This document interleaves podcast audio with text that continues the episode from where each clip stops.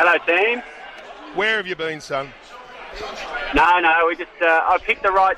You know what the odds are of moving home on Super Bowl day? 365 to 1. Are you upgrading or downsizing? Uh, is this a reflection of your punting of late, the, the moving? yeah, no, it's just, it's just a chateau in France, mate. That's where we're at. Ah, lovely. Hey, um, I'm going to ask, go straight to the jugular. I was a bit lukewarm on the performance of I'm Thunderstruck. I mean, I know I'm being tough. What, what was your rating on Thunder's performance? Yeah, look, I, I think it was a sound return. Um, you know, I had higher expectations as well. I certainly take on board uh, the fact that, um, you know, he might have just needed it. They might have Yeah. got away from him a little bit. Um, he, he did look to peak late, didn't he? I mean, Mr. Brightside even made ground on him. And not many horses to run past him as a rule. So, um, yeah, I was expecting a little more, I'll be honest. But um, I'm certainly not, uh, you know, I won't be dropping off given that added fitness. Yeah, absolutely. Um, now, a length and a half or a length or so further up for him, there was a, a bit going on and then a bit more going on in the steward's room. Uh, i got to say, I disagreed with the protest, but I thought it was a 50 50 because I understand the mentality that they now use and that given that it was probably likely, but I'd probably like to see them be more in favour of the horse that crossed the line first in future. But I knew I knew the way they were going to think, and it didn't surprise me. Did it surprise you? No, it didn't surprise me. And look, I had a really similar view. I think, you know, um, if, if you've won the race, I think it, it, you need a pretty good case to, to, to overturn them. Um, you know, that's just the way I would read it. You, I think you need to Yeah. be conclusive that the other horse would have won. And, and by its own definition, when you call it 50-50, it's not conclusive, is it? So that's No. the way I read it. But I also take the other point on board um, that you know the rules are there in place and you've got to abide by them. So I can see both sides of the argument, um, but that, that that was my my thinking for what it's worth. I, I think they have to factor a little bit more in the they're horses, not motorbikes argument as well. Like horses under pressure are going to wobble a wee bit. I think, I think that's unavoidable. No, I think you're right. You know, I think that um, you know they, they can't race in lanes like athletics and, and so on. And um, so, look, I, I think all that could be factored in. Um, you know, I think it's a bit un-Australian to take any race off them when they're first past the post without being guaranteed, almost guaranteed, um, that the other horse would have run past. And he, look, Gentleman Roy takes them running past.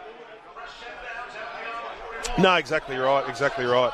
Hey, just before we go a bit more specific with some other runs and other races, and then a little bit of Sydney, and I'll I'll just check if you, you saw the inevitable yesterday as well. If you didn't, let me know. Uh, Sandown generally, I- there's a lot uh, been rumbling along for some time about the future of Sandown and, and so on. But I, to me, it's been given this amazing showcasing opportunity with the, the works going on at Caulfield, and I think it's made a magnificent case for itself. All the all the KPIs are being ticked, including the wagering comparison with with had it been at Caulfield. Do you feel that through these circumstances, Sandown is is making a massive case for itself for the future? Yeah, look, I think there are bigger bigger issues, but I, I think I take it um, I take it on board that uh, that um, you know the, the track plays really well. Punters like it, and the key demographic is you know punters need to bet with confidence, and they get that at Sandown. Um, I understand you know where the other side of that, that argument, and you know they're playing the very long game there, but um, you know I'll leave that to smarter people than me. From a punting perspective, plays great, love betting there.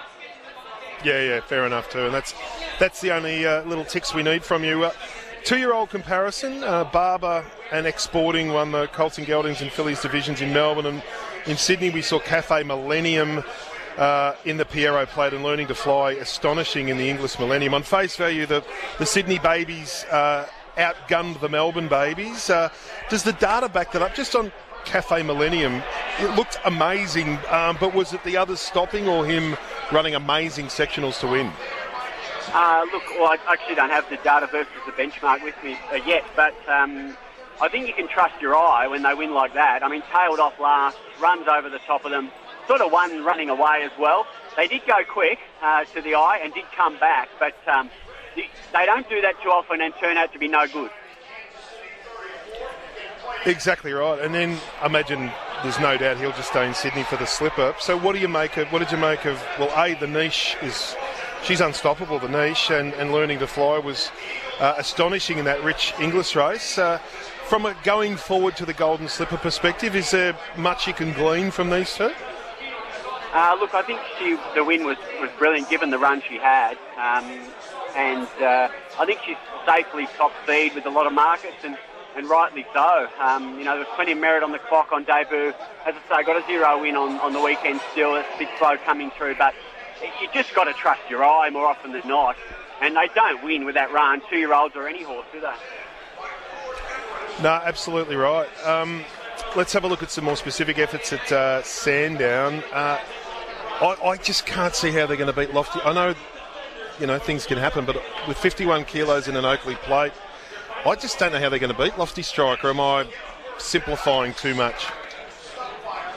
Look, it was a, a fabulous win. He went just like his trial you know, and he, he was a length off the elite in the spring. He's a better horse now by the look of it. So, um, yeah, look, he'll be top end of the market, you'd think, uh, and rightly so. Not many, you know, he's been the only horse been able to run past Uncommon James. No, absolutely right. Just on the on the Oakleigh Plate picture, I know that there's it's going to be a good addition. You've got Asfoora and maybe Marabi and uh, certainly Jigsaw as well, but Jigsaw is the, the form horse of the summer, and he's going to have about 53 and a half or 54, and 50 what giving four kilos to probably a better horse, a Betholt, even though he's a year younger. Uh, have you got an overall view of how, how the, the, the, sort of horses that we're going to be expecting in the Oakleigh Plate? Yeah, I mean, what you what you'll get every year is, is a really strong speed, and those horses you've referenced, they're all pretty much on-speed runners, aren't they? So um, you know, a truly run race will bring out the best athlete. It'll give Lofty Strike his chance. I think he's happier at Sandown, not Caulfield. Um, and uh, yeah, can't wait for the race. It's always a great race. Worth pointing out that um, there's a bit of a hybrid for the Blue Diamond Oakleigh Stakes meeting of the use of the hillside track and the lakeside track, but the hillside track will be the venue for the Oakleigh Plate. So for anyone thinking, oh gee, it's going to be run at Lakeside, it's actually going to be run on the hillside track, which is worth pointing out. Um, Anamoe, what do we make of him? Yeah, exceptional. I mean, he just doesn't really lose too often, does he? I mean, he puts himself in the race, he quickens, and if he gets in a dogfight, he likes that. So uh, when you when you combine those things together, and, and you know, you tend to win a lot, and that's what he does. So a fabulous return, second and third, excellent as well. Um, but he's the one that keeps winning. We were talking, Jane and Shark and I, about the, the type of competitor he's shaping up as when he hits the international stage. He, he's probably better than Elvstrom and Starcraft, probably marginally, but he's probably better than those two. He's probably maybe three quarters of a length inferior to So You Think, uh, and certainly got a bit on the Verry Elleegant that we dispatched as an eight year old. He, he's a worthy, he's one of those ones when we send him overseas that we're going to be confident that the flag will be flown uh, quite honourably.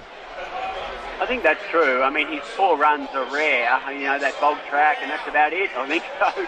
Um, you know, his, his, will to win will take him a long way.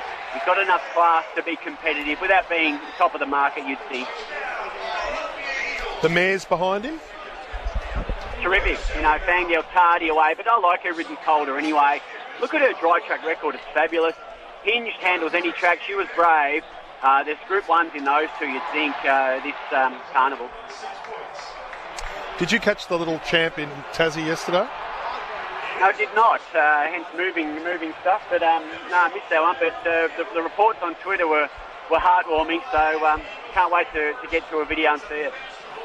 Yeah, no, he was fantastic. And if you haven't seen Imperatriz, uh, make sure you do that as well. It's hard to imagine a, a more impressive uh, win than Imperatriz as well. So uh, once you put down those cardboard boxes, we'll uh, we'll tap into a few of those.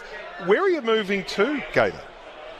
Oh, look, I'm not at liberty to, to discuss, but um, as I say, just south of uh, Bordeaux, um, it, it, looks to be the uh, the way to go. It's not a gated community, is it? Look, there's a few here. There's a bit happening, but um, all right. They'll probably we'll keep tabs on that. Sounds, sounds very mysterious. All right, summing up, anything? Uh, what should we be jotting down from you from the weekend? Oh, gee, where to start? I did see Imperatriz. I think she was probably the winner of the, the, the, on the planet, the best win I saw. Um, oh, well, let's talk about that because she might come. Up, she, yeah, she might come over for the Newmarket. Uh, I think she's going to be tougher to beat than Levante was last year, and Levante won the outside division of the of the Newmarket last year. Yeah, well, wasn't Levante in that race on Saturday? Yeah, got got flogged. Yep, 10 lengths. Yeah. Do you think is it possible Imperatriz is the best horse up to 1600 metres in Australasia? I think she's got a seat at the table. Hmm. All right. So she's your big black book or anything else? Oh, look, there was a, a lot to take out, a lot of forgive runs as well from those at the top of the market, but that's the nature of racing, so um, yeah, look forward to the next few weeks. All right, mate. We'll touch, uh, touch base next week when we uh, have a really good look at uh, the return of uh, uh, Nature Strip in the Lightning. Just before we do it, you got a gut feeling about where he's at and what you're expecting to see in the Lightning? Oh, look, I think he's getting older, so you know, there's that. That's in the back of my mind, but um, it will be interesting. Uh, you know, he'll be at the top of the market and he'll run well, but is he as dominant as he was? Well, let's find out. Absolutely. All right, good on you, mate. Um, if you need any help moving later on, Sharky's nearby. Don't forget that. Yeah, he's no help. No, exactly. Hey, good on you, Gator. Thanks for that, mate. Good work. The, the Gator there uh, and Imperatriz was his uh, mega highlight of the weekend.